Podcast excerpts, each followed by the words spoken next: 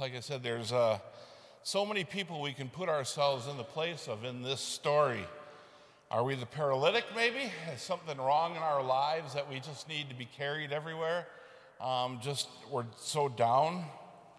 Are we the one of the friends, the four friends that carried him? Do we carry others on our back sometimes when they're down? Are we the bystanders listening to Jesus teach?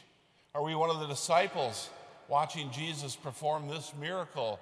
This is the second chapter of Mark, so this is very early in his ministry. Are we one of the religious complaining, complaining that Jesus was forgiving sins. You can't do that. Which one?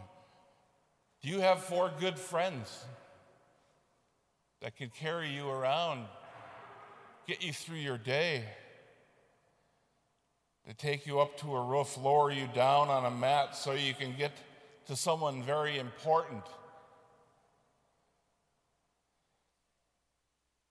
Who's that lucky?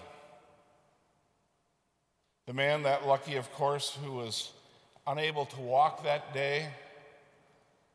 They broke open a roof, lowered him to Jesus. It's a story of friendship here today. What do we do? Are we a good enough friend to do things for people? These friends saw no obstacles. They, we are getting you to Jesus. They couldn't get into the ground floor. They couldn't get into the, the uh, building where he was. It was too crowded. They had to go up around the back up to the roof and lower him in. And Jesus was so touched by their faith that they would do this for a friend. What did he say to them? All of the witnesses were watching. Jesus said, Your sins are forgiven. What a beautiful thing. And then that's when trouble started with the religious that were there. You can't do that. They thought in their minds, and Jesus knew their hearts. And, and he started with the greatest explanation and uh, basically rebuttal you can ever think of. The religious were thinking bad thoughts, and Jesus makes the best argument in the world against them. What's easier to say? What's easier to say? Your sins are forgiven you? or to rise, pick up your mat, and walk. Anything, anyone, we can say anything to anyone, but can you do it? And when Jesus did it, he said, Rise, pick up your mat, and walk.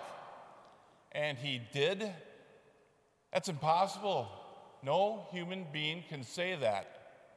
Rise, pick up your mat, and go home. No human being can say that.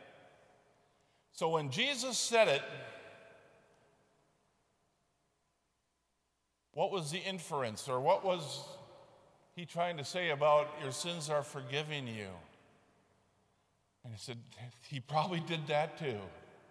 If you can do the hardest or the impossible thing, you can do the easy thing to say. The moral of the story for us, we better listen. We better listen to the one who says, I can forgive you your sins, because he can f- heal us too. Jesus knew he, he had to forgive this guy's sins. We have to be whole in our spirit before we can be whole in our body. It was a great message. It's a, just a great scene. Anytime we have gospels like this and you're reading them, and I had put yourself in that place, put yourself in that time. You can be one of those characters. Who is it? Is it going to be the paralytic? Is it going to be the friends? Is it going to be the disciples? We even be Jesus. I want to be play Jesus one day. We get so more so much more out of the scripture when we place ourselves in it and then read it. Who am I going to be in this? Read the passage. Okay, I'm going to be this character. Then read it again. We get so much more out of scripture when we place ourselves in that first century. So we take Jesus at his word today I forgive sins.